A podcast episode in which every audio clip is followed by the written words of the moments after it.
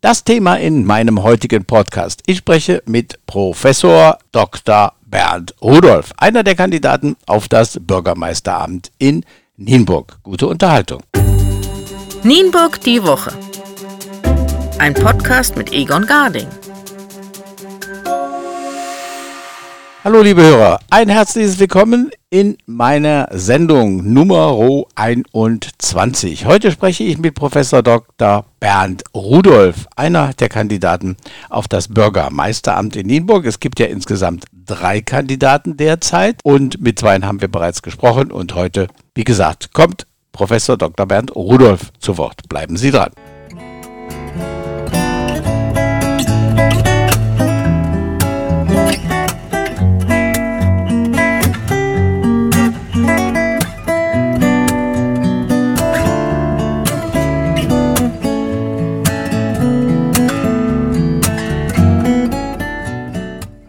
Ja, wenn es auch noch einige Monate hin ist, es gibt für die Bürgermeisterwahl im September drei Kandidaten. Und ich habe jetzt am Telefon Professor Dr. Bernd Rudolf. Er ist einer der Kandidaten. Hallo, Herr Rudolf. Schönen guten Tag, Herr Garding. So, ich würde Sie ganz gerne heute mal menschlich, sage ich immer so in Gänsefüßchen, vorstellen. Nicht politisch, sondern den Menschen. Dr. Rudolf, erzählen Sie uns kurz was zu Ihrer Person. Ja, zu mir. Dann sind wohl eher die harten Daten gefragt, denke ich mal. Also im Kurzdurchlauf durch mein Leben. Nienburg ist meine Heimatstadt. Das ist auch der Grund, weshalb ich hier kandidiere. Die Familie Rudolf ist bereits seit über 150 Jahren in Langendamm wohnhaft. Mein Abitur habe ich in Nienburg auf der ASS gemacht, dann ein Fachhochschulstudium bei der Stadt Nienburg absolviert habe und anschließend Jura in Göttingen studiert. Nach den beiden Staatsexamina habe ich meinen Doktor bei Professor Dr. Lilie gemacht und anschließend die Professorenlaufbahn äh, eingeschlagen. Zuletzt war ich dann Chef von etwa 30 Professoren und Dozenten an der Polizeiakademie in Nienburg mit den Standorten, das war das Telefon hier, mit den Standorten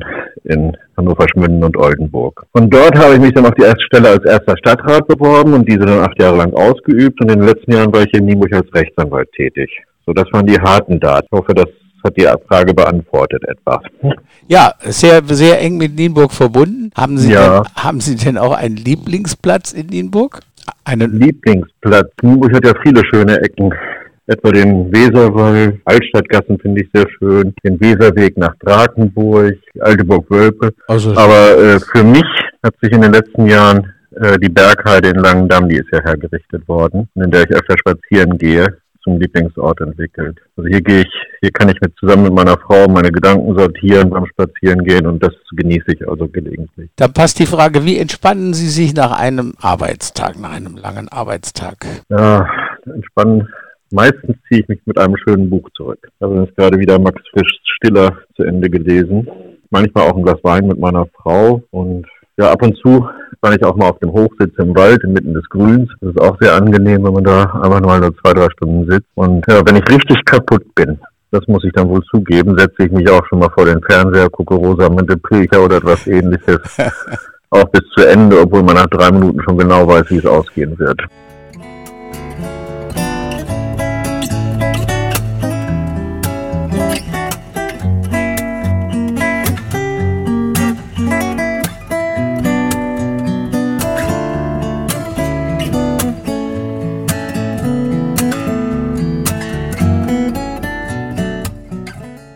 Wenn ich Ihnen eine prominente Person für einen Abend an die Seite stellen könnte, wer wäre das? Wer wird, mit wem würden Sie gerne mal einen Abend? Uh, ich gebe ja nicht so viel auf Prominenz. Ja, oder bekannt, sagen wir bekannte Person. Bekannte Person. Im Moment würde ich gerne mal ein Gespräch mit Herrn Söder führen, um ihn persönlich besser einschätzen zu können. Weil seine Wechsel haben mich irritiert, aber andererseits vertraue ich ihm Führungsstärke zu. Und das wird mich mal versuchen, das wird mich interessieren, einfach menschlich, wie er wirklich tickt. Mhm. Und das wäre so, eine, so ein Gespräch, was ich jetzt interessant fände. Wenn Sie ein Menü zusammenstellen müssten, nicht unbedingt selber kochen, aber zusammenstellen müssen, was gäbe es da zu essen bei Ihnen? Ich bin bei uns im Haus für das Kochen zuständig, von daher kann ah. ich die ah. Frage so gar nicht beantworten. Also wenn, dann müsste ich es kochen, aber das ist, wäre dann ganz klar, das wäre eine selbstgemachte Rehkeule mit Rotkohl und Kartoffeln. Also Menü weniger, braucht dann weder Vorspeise noch Dessert dazu, aber das ist so mein Lieblingsessen, muss ich sagen. Das ist auch unser Weihnachtsessen etwa. Ja, das wäre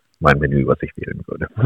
Wie würden Sie Ihre Person, Ihr Wesen selbst einschätzen? Das ist immer eine schwierige Frage, wie man sich selbst einschätzt. Meistens habe ich wohl ein freundliches, sonniges Gemüt, würde ich da schätzen, wenn man mich nicht gerade ärgert. Was kann man noch sagen? Einerseits bin ich sehr klar in meinen Zielsetzungen, aber auf der anderen Seite neige ich auch manchmal ein wenig zu träumerischem Dasein. Das würde mein Wesen, glaube ich, gut beschreiben. Sie haben natürlich schon einen langen Berufsweg hinter sich. Äh, gibt es beruflich oder auch privat noch große Ziele oder persönliche Ziele, die Sie haben? Ja, dann fange ich mal mit dem politischen Bereich, obwohl das ja nicht so im Vordergrund stehen soll, hier an. Da möchte ich, dass hier in Nienburg in meiner Heimatstadt das erforderliche Geld endlich etwa in unsere Schulen gesteckt wird. Zum Beispiel für Raumlüftung, etc., die in diesen Zeiten ja zwingend erforderlich sind und da passiert so gut wie nicht. Auch notwendige Neubauten, wenn ich an die Nordertor-Schule äh, an die Nordertor-Schule denke und statt, äh, statt dass man Traumgebilden wie etwa einer Wissensburg hinterher träumt. Das ist da so ein Punkt. Daneben ist mir als politisches Ziel ganz wichtig, die Finanzen der Stadt wieder in Ordnung zu bringen. Zurzeit plant die Stadt ja über vier Millionen Defizit pro Jahr die nächsten Jahre in der mittelfristigen Finanzplanung ein. Das ist Geld, das letztlich alle Bürger Nienburgs bezahlen müssen. Da kann sich ja jeder Verdiener in Nienburg mal seinen Anteil ausrechnen, was auf ihn zukommt, wenn das so weitergeht. Und das äh, ist sicherlich eine Aufgabe für die nächsten fünf Jahre. Und wenn ich andere Ziele im privaten Bereich da würde ich dann sagen, dass meine Kinder ihren beruflichen Weg jetzt finden und gehen und dabei glücklich sind. Und für mich selbst und meine Frau würde ich dann sehen, dass wir vielleicht nochmal den einen oder anderen Ort auf der Welt besuchen können, wenn es dann wieder geht.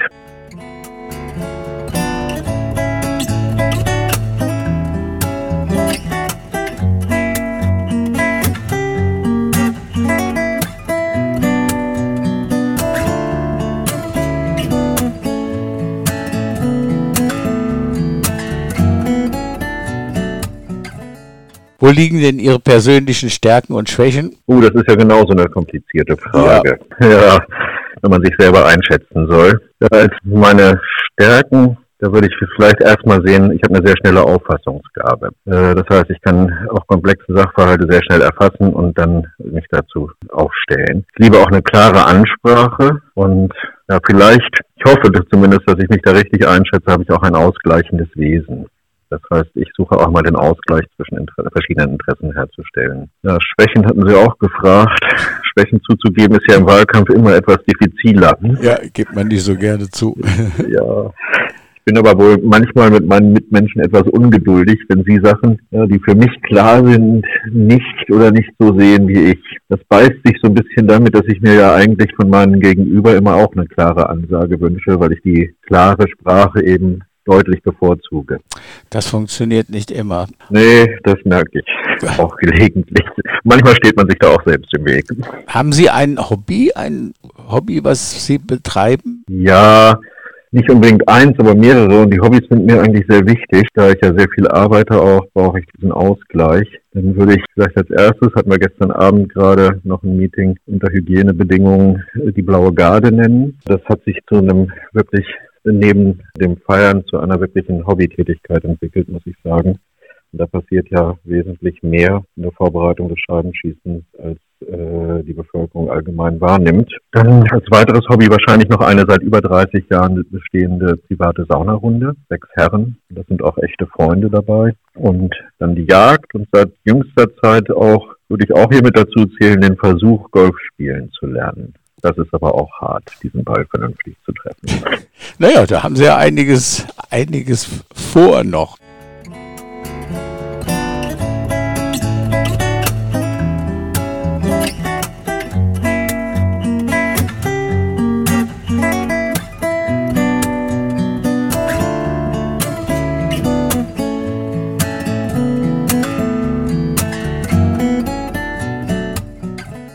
Welche Eigenschaften, wenn, äh, wenn Sie, wir haben eben, Sie haben gerade Freunde erwähnt, welche Eigenschaften schätzen Sie an Ihren Freunden und Kollegen?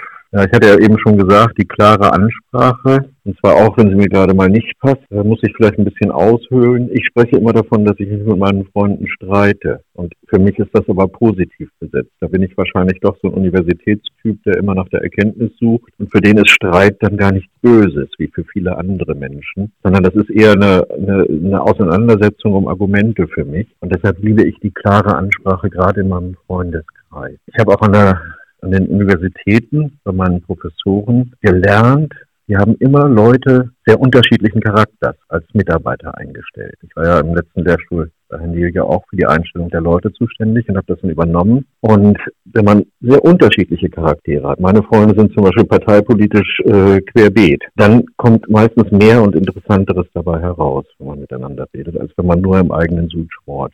Und darüber freue ich mich dann, wenn Freunde auch anderer Meinung sind als ich. Und das schätze ich an Freunden besonders. Obwohl man seine Freunde kann man sich natürlich nicht aussuchen. Die Sympathie, die wird natürlich unabhängig von solchen theoretischen Überlegungen irgendwo in Menschen gestreut.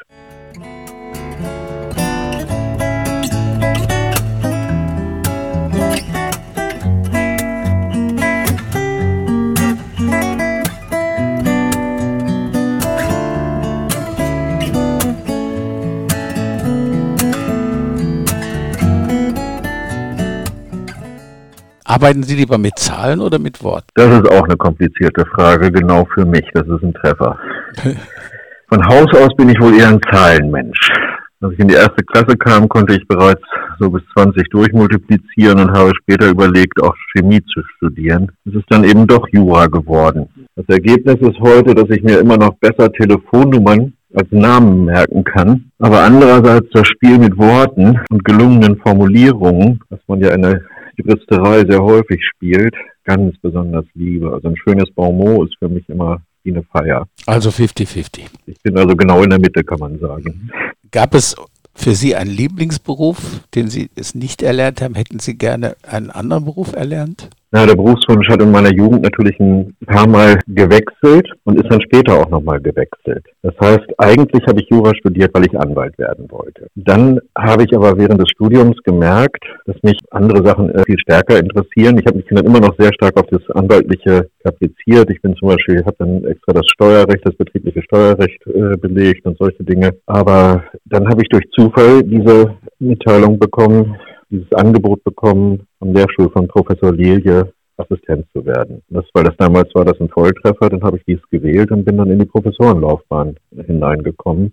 Also es sind auch sehr viele berufliche Zufälle dabei. Äh, ich habe die Professorenarbeit sehr geliebt, sehr geschätzt, weil die Arbeit mit den jungen Menschen, die ist wirklich bereichert. Und wenn man dann nicht so ex cathedra immer den, den jungen Leuten nur erzählen will, wie es lang geht, sondern auch die, deren Ideen mit einarbeitet, dann kann man dabei selbst auch immer weiter wachsen. Und das habe ich sehr genossen in der Zeit. Aber dann eben auch später die Stadtratstätigkeit, die hat mich auch vollkommen ausgefüllt, muss ich sagen. Und da habe ich auch einiges, denke ich, bewirkt. Also ich sage nur mal den einzigen Bau, der kostenneutral, also mit den Vorplanungen übereinstimmend das Bad äh, gebaut wurde. Das ist ja auch meinem Zutun. Vis-à-vis. Und natürlich einigen anderen, die damit gewirkt haben, zu verdanken.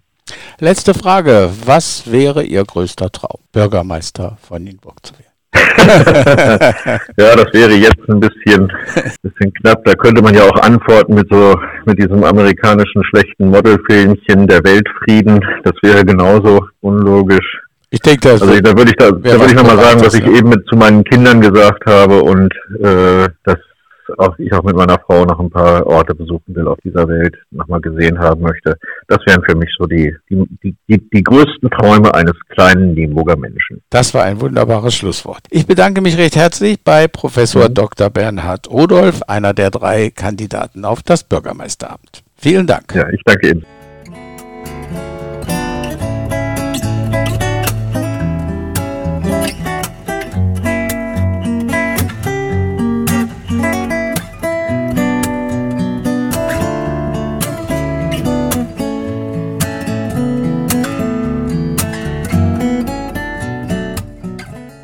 Tja, und das war's mal wieder. Ich bedanke mich recht herzlich fürs Zuhören meiner 21. Folge Nienburg die Woche. Ich hoffe, es hat Ihnen gefallen. Dann empfehlen Sie mich weiter und nicht vergessen, Podcast abonnieren, kostenlos unter www.egongarding.com. Und wie immer ein recht herzliches Dankeschön an über 3000 Podcast-Abonnenten, die meine Sendung hören. So, nebenbei noch, wenn Sie ein interessantes Thema haben, über das wir sprechen können, so kritisch wie es auch sein könnte, dann melden Sie sich einfach bei mir, info at egongarding.com und ich werde für Sie recherchieren und das Ganze aufarbeiten. Für heute sage ich Tschüss, bis zum nächsten Mal. Ihr Egon Garding.